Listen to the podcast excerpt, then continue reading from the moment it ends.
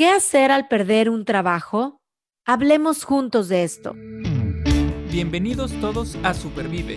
Un movimiento para vivir con más salud, felicidad y resiliencia. Ella es Aide Granado. Él es Paco Maxuini. Y juntas. Y juntos hablamos, de, esto. Porque valoras tu salud tanto como valoras a tu familia, Supervive es para ti. Qué tema tan importante justo en estos momentos que estamos viviendo pues una crisis de emergencia. Muchos están eh, quedando sin trabajo o viviendo el temor de quedarse sin trabajo. Por eso queremos aprender a supervivir ante esta situación de reto y para esto hemos invitado a una amiga y a una experta consultora senior de carrera y talento, Career and Talent Management, además de coach ejecutivo multidimensional, tanatológico y de vida. Ella cuenta con más de 23 años de una sólida trayectoria internacional en ámbitos de recursos humanos y consultoría organizacional, también individual, acompañando a líderes y me ha tocado ver este trabajo que ella hace con líderes y organizaciones para mejorar vidas, impulsar los talentos, maximizar los resultados. Magali, que va a estar hoy con nosotros, es experta en procesos de transición de carrera, desarrollo de talento y liderazgo estratégico, desarrollo de equipos, assessment y development centers, así como de change management, entre otras cosas. Quiero dar la bienvenida y agradecer de todo corazón a Magali Quesada por estar hoy en este episodio de Supervive con nosotros. Magali, bienvenida y gracias. Al contrario, Aide, Paco, muchísimas gracias por recibirme. Encantada de estar con ustedes. Muchísimas gracias, de verdad que es muy interesante. Nada más de, escuchar ahorita lo que, lo que dijo Aide, bueno, salen preguntas, salen ideas, salen dudas también, ¿no? Entonces, pero vamos a empezar a platicar sobre este tema y qué te parece si, si empezamos por, por una pregunta con respecto a, a, ver esta pérdida del, del trabajo como, como un duelo. Entonces la pregunta sería, cómo puedo vivir mi duelo sanamente, sobre todo en este, en este tiempo que estamos viviendo en el que hay mucha gente que está quedando sin trabajo y yo creo que es muy interesante que nos platiques sobre este tema de cómo puedo vivir mi duelo sanamente. Paco, eh, me encanta tu pregunta y me encanta cómo la estás abordando, porque creo que lo primero es reconocer que verdaderamente es un proceso de duelo. Y mucha gente no reconoce que el proceso de pérdida laboral es un proceso doloso. Si nosotros pensamos que todo cambio implica una pérdida y que nosotros sentimos dolor cuando realmente lo que perdemos es algo que queremos y es significativo para nosotros, entonces sí le damos la importancia de que es un proceso de duelo y, obviamente como todo proceso de duelo tiene una parte racional y una parte emocional. La parte racional es mucho más fácil de manejar y es la parte lógica. Bueno, se terminó la relación laboral y voy, voy hacia adelante. Pero finalmente esta parte emocional es la que es muy difícil para las personas eh, de reconocer. Entonces, eh, me encanta sí que se reconozca como un duelo y además eh, hay que considerar algo. Si tomamos como base todo lo que es la clasificación de pérdidas que maneja O'Connor, por ejemplo, el duelo o la pérdida laboral está considerada como la tercer pérdida más importante que sufre un ser humano. Entonces, de ahí la importancia que tiene que nosotros reconozcamos verdaderamente que es un proceso doloso y como tal, muchas emociones irán este, de por medio. Entonces, eh, contestando ahora sí tu pregunta con respecto a cómo vivirlo sanamente, creo que el primer paso para gestionar este, este proceso radica en saber y hacerme la pregunta de qué estoy sintiendo hoy. ¿Qué estoy sintiendo hoy para que yo realmente pueda afrontarlo, reconocerlo y evidentemente moverme a la acción? ¿Qué, estoy perdiendo? Evidentemente estoy perdiendo mi trabajo, pero hay muchas eh, pérdidas que van, que conllevan esta, esta pérdida, como pérdidas secundarias. Claro. Entonces puedo estar perdiendo, pues quizás mi trabajo, pero es mi poder adquisitivo, es mi rutina, es el control de que yo ya no estoy tomando una decisión, es el estatus, es el poder. Considera, no sé, un ejecutivo de alto, este, de niveles muy altos, considera un analista contable, su rutina, sus amigos. Entonces, hay muchas pérdidas implícitas. Entonces, aquí lo, lo más importante es que evidentemente partamos de reconocer qué estoy perdiendo y qué estoy sintiendo, no solamente con esa pérdida primaria, sino con todas las pérdidas secundarias. ¿Qué siento y darle un nombre a esa emoción? Oye, Magali, y, voy a, tomar el tema que decías, bueno, separar lo racional de lo emocional. Lo racional me, queda claro que es bastante más sencillo, podemos decirlo así, que la parte emocional, pero en tu experiencia, ¿cuáles han sido las pérdidas pues, primarias y secundarias y las emociones que, tú has visto que están como más a flor de piel o más comunes entre los que están viviendo este duelo? Mira, es una excelente pregunta porque hay muchas, o sea, hay muchas tendencias en, en, las, en todo lo que son las emociones que se viven. Eh, las pérdidas son particulares para, para cada individuo. Eh, va a depender de su momento de vida y va a depender mucho de la situación en la que se encuentra pérdidas más comunes. La principal, la pérdida del control, evidentemente la pérdida financiera del, ingreso, pero creo que la más importante es la pérdida de la autoconfianza, o muchos la podrían llamar como la autoestima, porque siempre va a quedar en ti la pregunta de ¿por qué salí yo y no al de lado? Entonces, creo que, eh, creo que cuando hablamos de la pérdida de la autoconfianza, estamos hablando de que se te olvida muchas veces el valor que tú traes. Muchas veces eh, tenemos una mala percepción de que valemos por, por el, puesto que tenemos o por la organización a la que pertenecemos. Entonces, al salir de esa organización, la pérdida de identidad, la pérdida, eh, obviamente, de esta autoconfianza, creo que es de las principales. Las emociones pues, son muy variadas, pero eh, obviamente son las mismas que cualquier proceso de pérdida.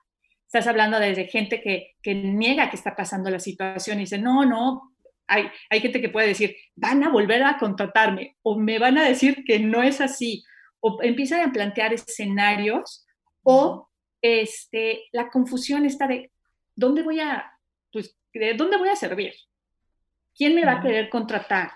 Tengo no sé cuántos años sin buscar trabajo, puede ser desde un año hasta 25 años. claro. ¿Qué hago?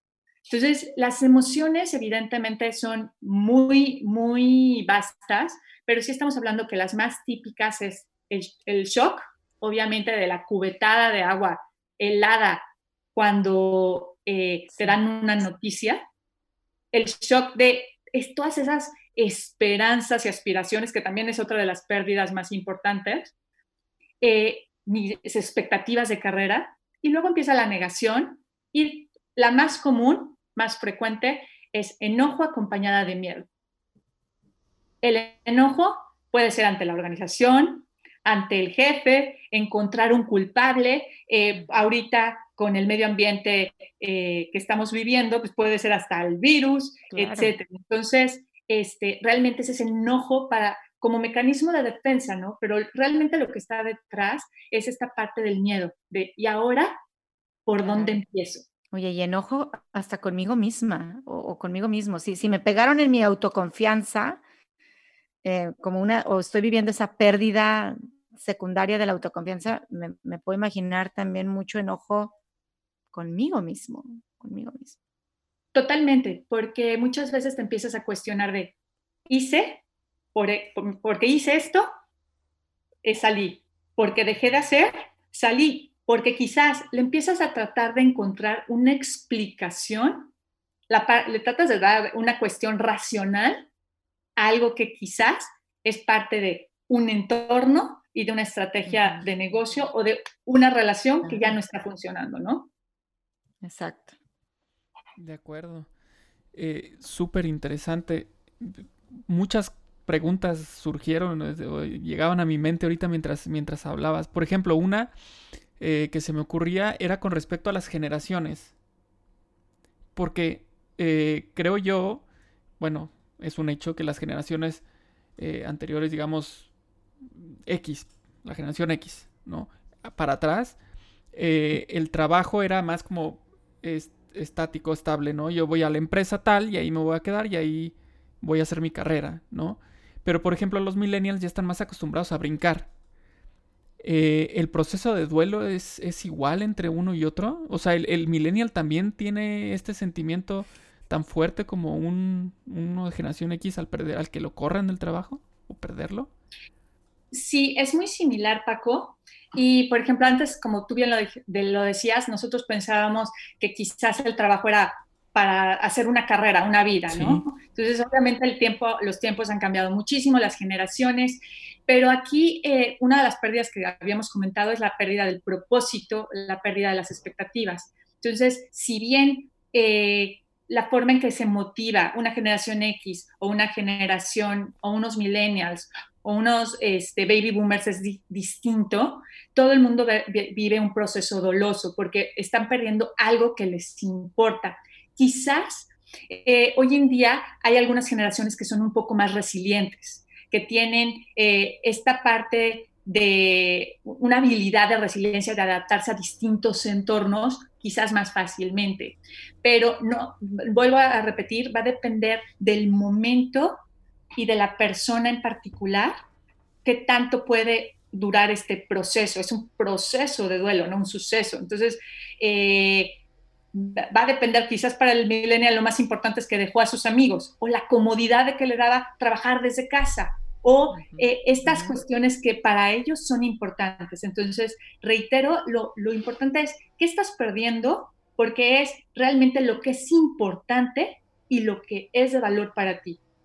Como tema de motivación en este tema de vivir la pérdida, porque lo que motiva un millennial es diferente a lo que va a motivarme a mí, ¿verdad? O que lo que va a motivar a la generación de mi papá. Entonces, creo que es importante entender qué es lo importante y, ahí empezar a, ver cómo están viviendo estos procesos, no sucesos, como bien lo dices. Y bueno, Magali, a ver, un proceso de todos modos tiene un punto de, de entrada y después varios pasos para llegar a un punto final por dónde puedo comenzar, porque hay personas que, ok, o perdieron trabajo ahorita por este entorno que estamos viviendo tan volátil, vulnerable.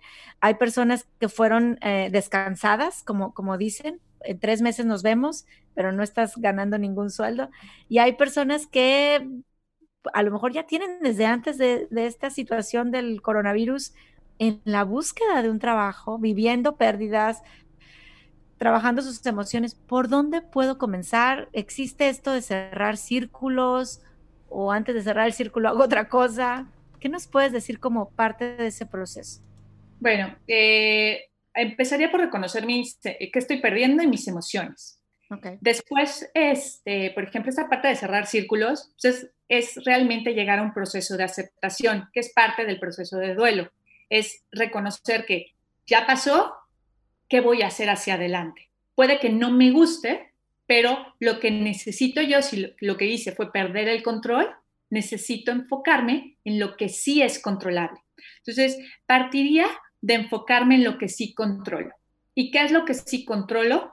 Puedo controlar lo que es la planeación de mi día y sobre todo el paso número uno que te podría decir que, que eh, sería el parteaguas, una fase de autoconocimiento una fase de conocer evidentemente eh, quién soy y si soy un nuevo producto en el mercado, porque pues ahorita salí y estoy disponible, ¿qué tengo para ofrecer a ese mercado?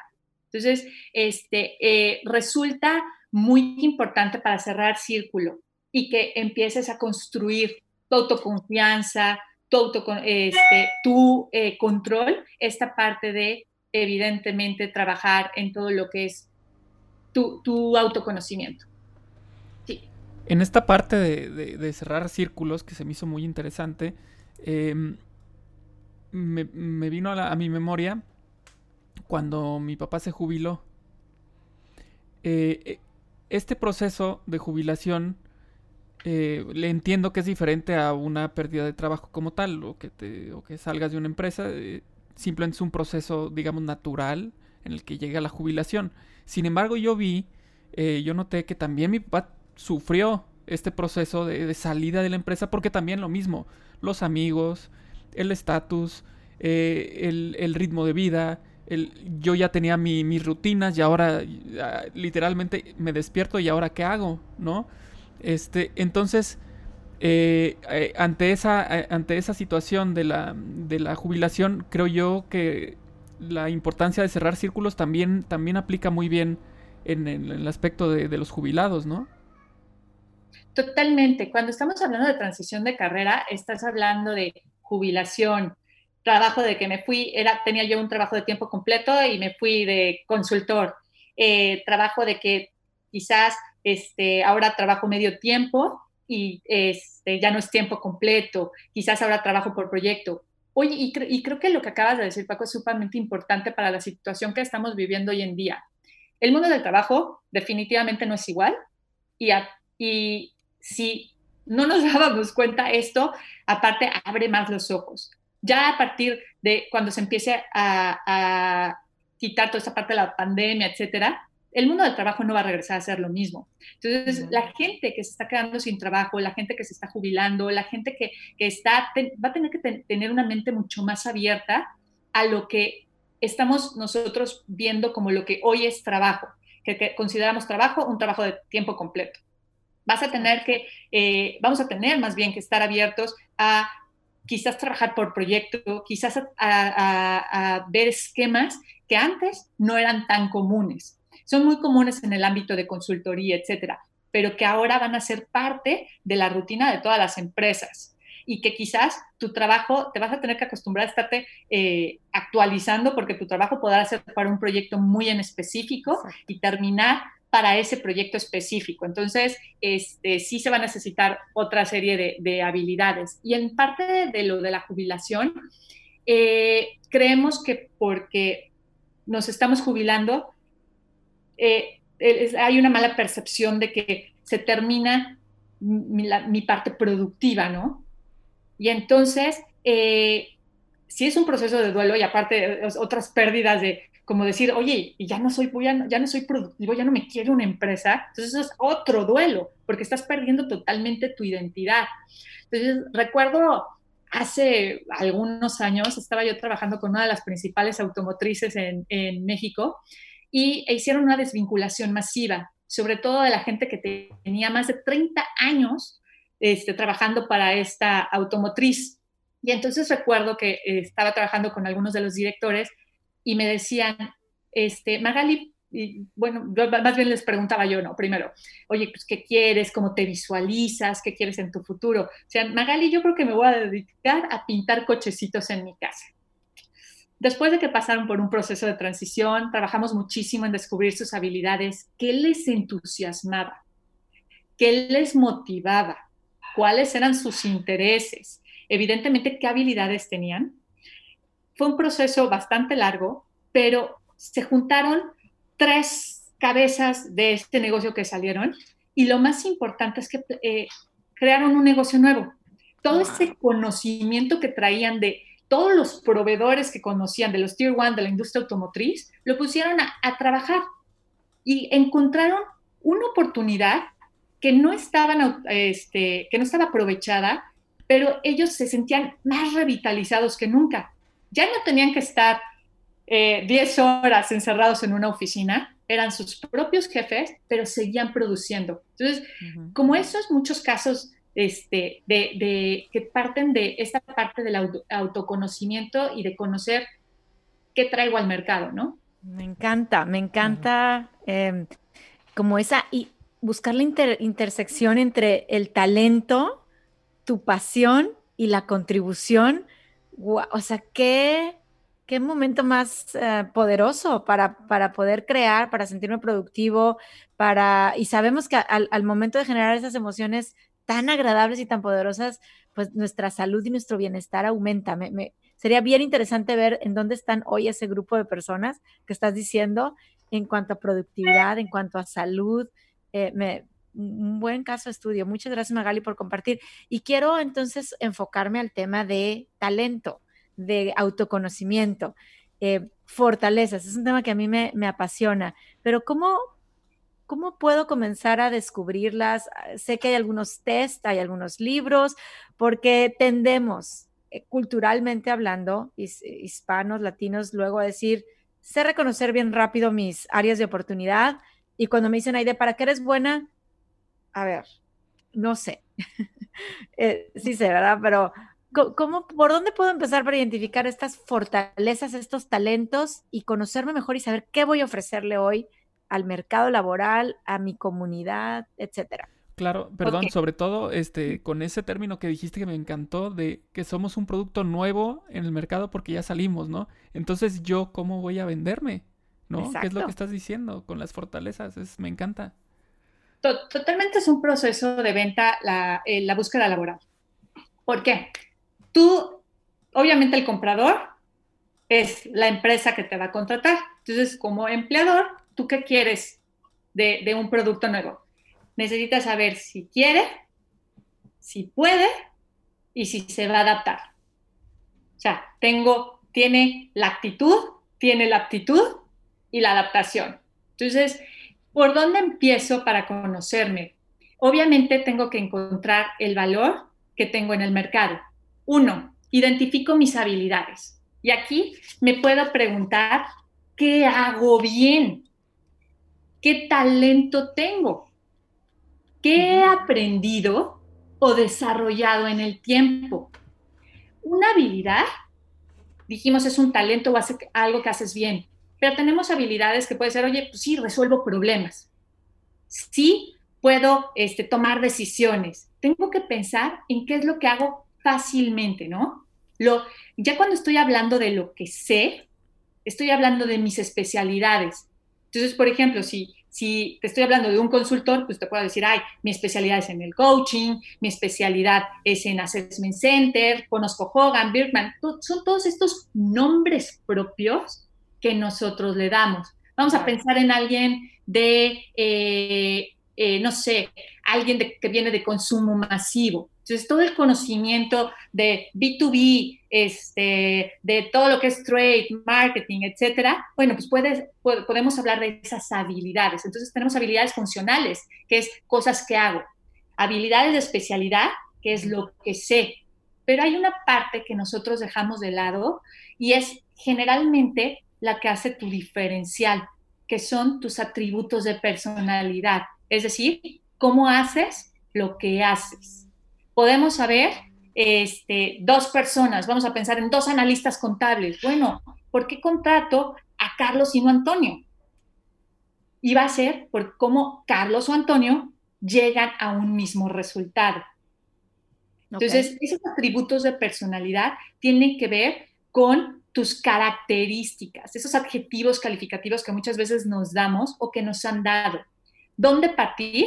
Sí hay muchos test, pero creo que cuando nosotros nos hacemos, un análisis de qué hago bien, puedes, eh, puedes diferenciarlo.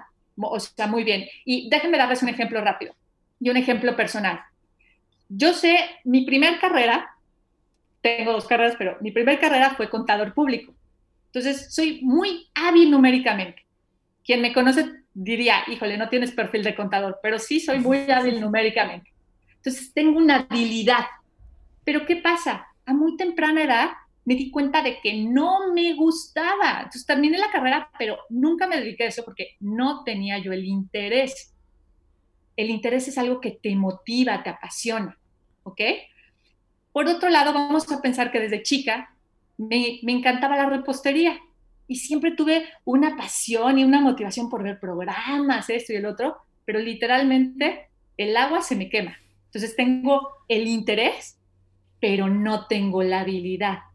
¿Dónde está realmente eh, la clave del asunto? En encontrar lo que es tu habilidad, o sea, tu talento, pero que también te apasiona. Por ejemplo, me fascina, eh, soy me han dicho que soy muy hábil haciendo coaching, pero aparte me apasiona, el tiempo vuela cuando lo estoy haciendo. En el momento en que se hace esa intersección entre lo que hago bien con una pasión, puedo decir cuál es mi fortaleza y puedo distinguir exactamente lo que hay, lo que me distingue de otras personas en el mercado.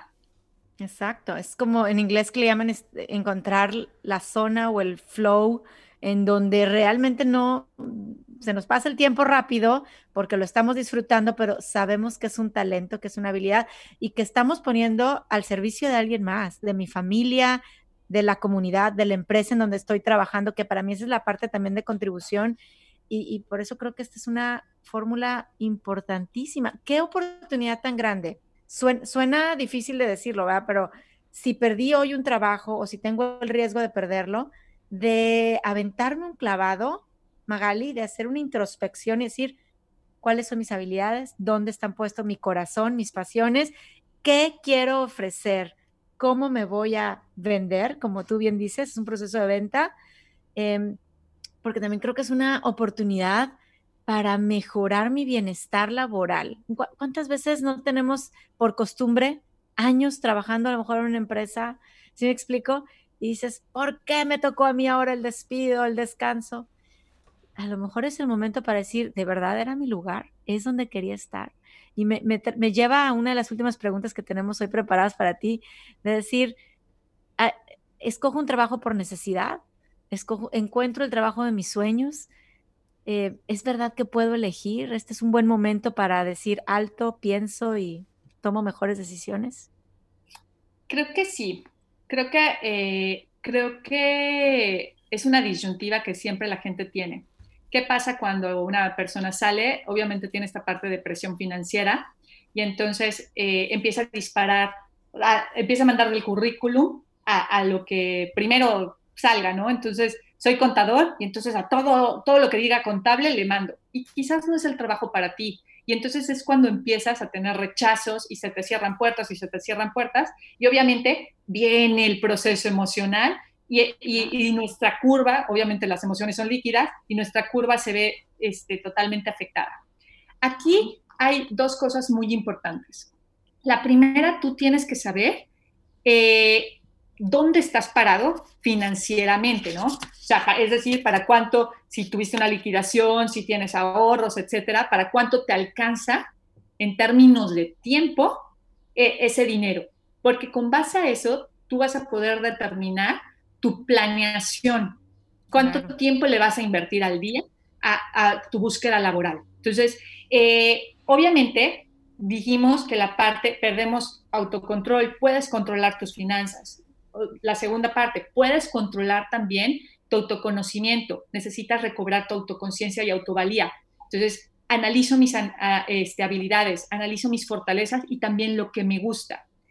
Tienes que eh, hacer también una investigación de mercado porque tú puedes, tú puedes decir, oye, yo valgo muchísimo, soy un producto de mucho valor, tengo esto que ofrecer, pero que no haya esas oportunidades. Entonces, creo que algo muy importante es hacer un research previo, eh, una investigación de qué hay ahorita en el mercado antes de empezar a mandar tu información.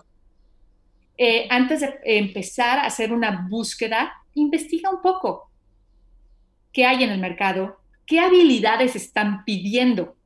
Eso puede ser también una, fórmula muy buena para saber, oye, están pidiendo cinco habilidades, yo tengo de esas cinco tres. Entonces, ¿qué hago con las otras? ¿Cómo las desarrollo o cómo demuestro que sí las tengo?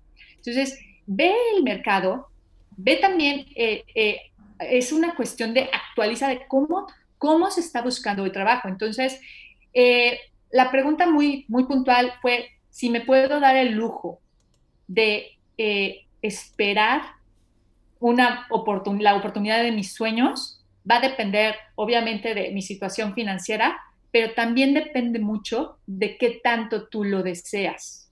Ok.